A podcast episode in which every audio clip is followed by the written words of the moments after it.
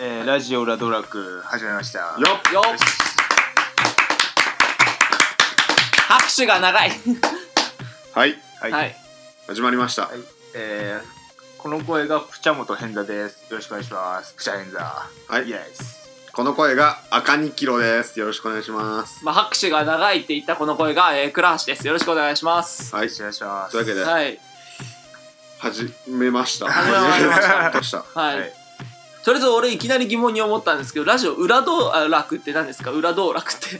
あのね裏裏のことを言うラジオにししようかなあ俺初見でこれエロいことだと思っちゃいましたけれども。いや違う。裏笑いはしちゃいけない。裏道楽でも。裏笑いってなんだ？どういうことですか？裏笑いっていうのは。みたいなね。まあねそんなことですよ。もう謎がまあこの謎はね次回にね持ち越し 徐々に明らかにされていくという形で。すごい。い YouTuber みたいな。なんかあまあ、はい。このラジオ感を出しつつ、はいはあくまで雑談というかいなるほど、まあ軽い雑談で。でそれではい。えっとラジオ裏道楽で扱うテーマお、はい。みたいなのもねちょっとあるんですよ。えそれがえっと対抗文化。対抗文化対抗文化今一生懸命スマホで調べてますけれどもあれですか対抗文化っていうのはあの漢字で書くとどういう感じなんですかえっと対抗する誰かと対抗するっていう対抗馬の対抗そうこれが英語でカウンターカルチャーっていうんだけどうんうんえー、今ウィキペディアカウンターカルチャーのページ。カウンターカルチャーとは既存のあるいは主流の体制的な文化に対抗する文化という意味である、うん。はい。で今回なんかこういう周りのそのメインカルチャー、そのスノボとかね。まあそういうことだよね。うん。大学生がやりそうなスノボとかえーっと飲み会にしろ何にしろみたいな文化とうんちょっと違う角度のあの文化のことについてまあ話したりとか調べたりとかみたいなのがなるほど。したいなっていう。おおだからまあマイナー文化とかちょっとねうん。周りとは違うぞっていうやつがね結構好きだからね。なるほど、なるほどね。まあ、最もそれを狙っているというか我々スノボに行けないまあ。側の人間ですからね。そういうことだ最もはい。みたいなね。でまあそのカウンターカルチャーっていうのはもうず40年50年とか前に1960年代とかによく使われたんだけどそれの現代版。うん。現代版カウンターカルチャーみたいなのをいろいろ調べる。例えばなんかうんこ食うとか。それうんこ食わないっていうカルチャーがあるっていうことなんですか？そもそもが。いやそういうことじゃなくて。でもただのそのスカトロです S から、N- SNS に対してはいはい。SNS でみんな写真あげたりピースしてることに対してはい。のうんこ食うみたいな。そのなるほど。ただのそれスカトロ行為ですけど大丈夫ですか？主流と対抗するがカウンターカルチャーだから。精神面の話。あー。精神面の上でうんこ食うっていうことですよ。あでどうせどうせというかウィキペディア今はい。開いてるから、一応その昔の昔で言うカウンターカルチャーの説明をしとくとはい。え1960年代後半から70年代前半にかけてよく使われた。なるほど。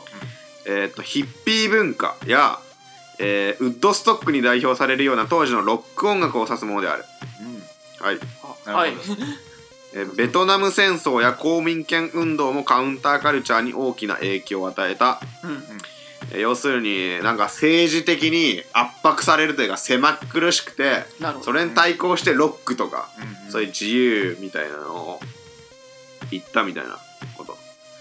そうですね。まあ昔のパンクバンドはそういうメッセージ性の強いバンドが多くありましたからね、でそのヒッピーヒッピーはもう昔いた自由なやつらみたいな、えーヒッピーとは伝統制度などの規制の価値観に縛られた人間生活を否定することを信条としまた文明以前の自然で野生生活への回帰を提唱する人々の総称。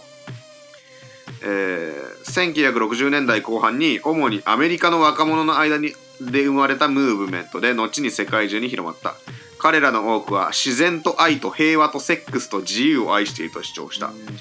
日本では風天と呼称された時期もある。なんか車に乗らない主義とかなるべく文明力にこだわらない人たちがいた話は聞いたことうん。それでまあ主流から逆らってやるぜ。なるほど。あの昔でいうとこの車とかが今で今我々が言うところの SNS だったり、そえー、好きだったり。うそう英語圏ではヒッピーの対義語としてスクエアが使用されるのが一般的である。頭の固い者たち上流階級保守的な人々と解釈できる。なるほどそういうね。じゃあなんかみんなのこれがヒッヒッピーだみたいな。これがヒッピー。これがヒッピーだ。うん。これが俺のヒッピーだ。お願いします。じゃあ横田さん。変座変座さん。ヘンズさんがヘンズさんよろしくお願いし変座さんお願いね、ますまず。反抗ですね。うん人々に対する反抗ですよね、うん、まあ言ってしまえば。うん。何があります？すぐには出てこないですねこういうの。ないんかい。えー反抗してないもんね。あの大学生ってなんか旅行に行った時あ何々してよかったっていうツイートしかしないんじゃないですか。ああでもね。旅行ってもう全てが良かったことじゃないじゃないですか。そうね。もうまあなんなら半分ぐらいはしんどいこととかじゃないですか。知らない地に行くわけだし、うん。なのに良かったっていうことを言ったり SNS とかに流したりしないするっていうことはそうしないとやってらんないっていうところあるんだろうなって思って。この間そのツイートばっかりしてる人に聞いたらもうその通りだっていう全面的に認めてた。そうなんや。もう議論にならねえなっていう。あれですね。あの最近はそのヒッピーとかアングラとメインカルチャーサブカルチャーとメインカルチャーの境が分からなくなってるってところが。うん。昔あのゲームとかはサブカルチャーっていう印象があったじゃないですか。あったね。でも今はその YouTube とかにゲーム実況を出してる人がなんか何百万人っていうフォロワー手にしたりお気に入り取る人があの SNS ができたのが多分うん。この1960年代と今の一番大きい違いなんだと思うけどこの文化に関して。なんかえアングラというか、えーサブカルチャーみたいなことを SNS で上げるっていうのがなんかメインカルチャーになってるみたいな印象、うん。そのある種他とは違うこととか特別なことしてますよをうんドンって乗っけてることがみんなだからそれがうんみんなだから、だからなんかそう変わったことを本当は変わってないんだけど変わったことをしてるみたいな感じのが今のドメインだから。なるほツイッターが一時よりそんなに楽しくないもんね。今は。正直。そうだね。34年前はなんかよかったなみたいな。まだみんながやってない時期、あど例えば何が楽しかったんですか？なんだろう。情報がありふれすぎないっていうかあうん。しっかりと見たい情報だけ見れるっていうかね。それフォローする数によるんじゃないですか？あそれとまた違うの。へえうん。やる人間が増えすぎたっていうか。だから多分昔で言うカウンターカルチャーと今のそのカウンターカルチャーの違いは結構そういう SNS 他人に漏らすか漏らさないかとかみんなで共有するかしないかみたいうん。ななんかそういうロック音楽とかでも多分みんなでやっちゃえばもうメインカルチャーなんだよ。そうですね。全員でやっちゃうでも一人でロック行くとか一人でフェス行くっていうのがなんか現代と対抗してるってやつ。だからカウンターカルチャーってざっくり言えば誰とも共有せずに一人でやってる変わったことみたいなそんな感じの、じゃあツイッターに対抗しているっていうことはうツイッターを使わないっていうことですよね。ん、まあそう。だから、うん。あの伝書鳩を飛ばすとかそういうことなんですか？まあ、ちょっとよくわかんない。ちょっと、それはよくわかんない。それはよくわかんないな。なんか、はい。ツイッターを見て楽しんでるみたいなのその、うん。変な角度から見て、あの白い鳥を飛ばすということではなくて。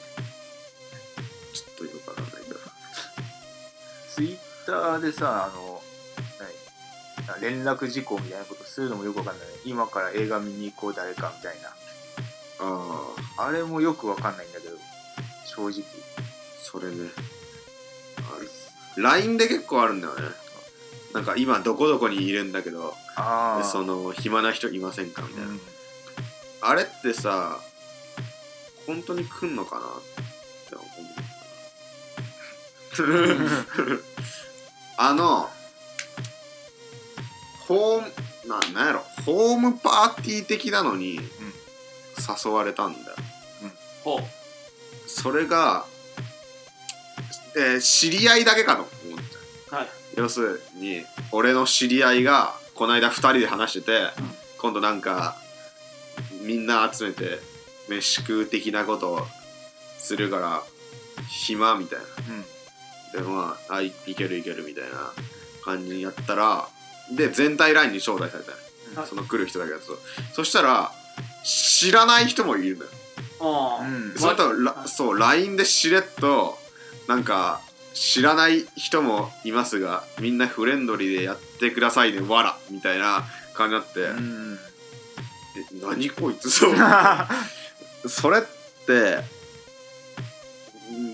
んなんかそのみんな友達になりてえ日本中のみんな友達フレンドリーなやつは得するイベントじゃん。はい。でも友達だけ気の知れた友達だけで食事会だわみたいな人から来たらもう最低のイベントじゃん。はいだからなんかそういうことをする飲み会とかするにあたって本当に全員が満足いくイベントって何かなってすごい思ってそういう、えーまあ言ってしまえば意識高い大学生的な人ははい。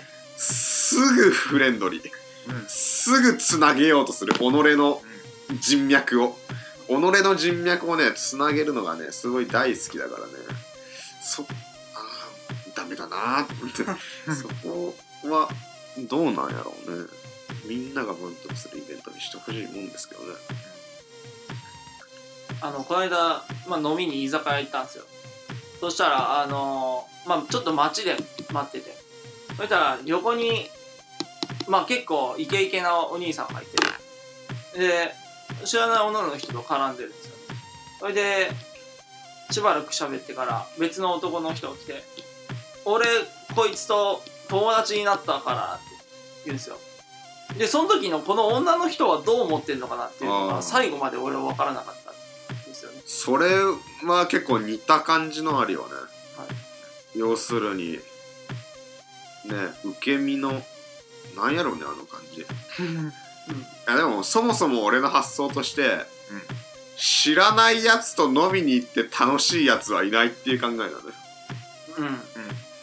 多分絶対そう。楽しいやつがいるから合コンとかが行われるんだでしょうけど基本あれじゃない友達でよくないって思っちゃうんだよねどうしても。ね。知らない人と飲みたくないもんね、正直。なんだろう。うんそうなんだよ。それはあるわ。まあかなりアングラな空気が流れてまいりましたけれども。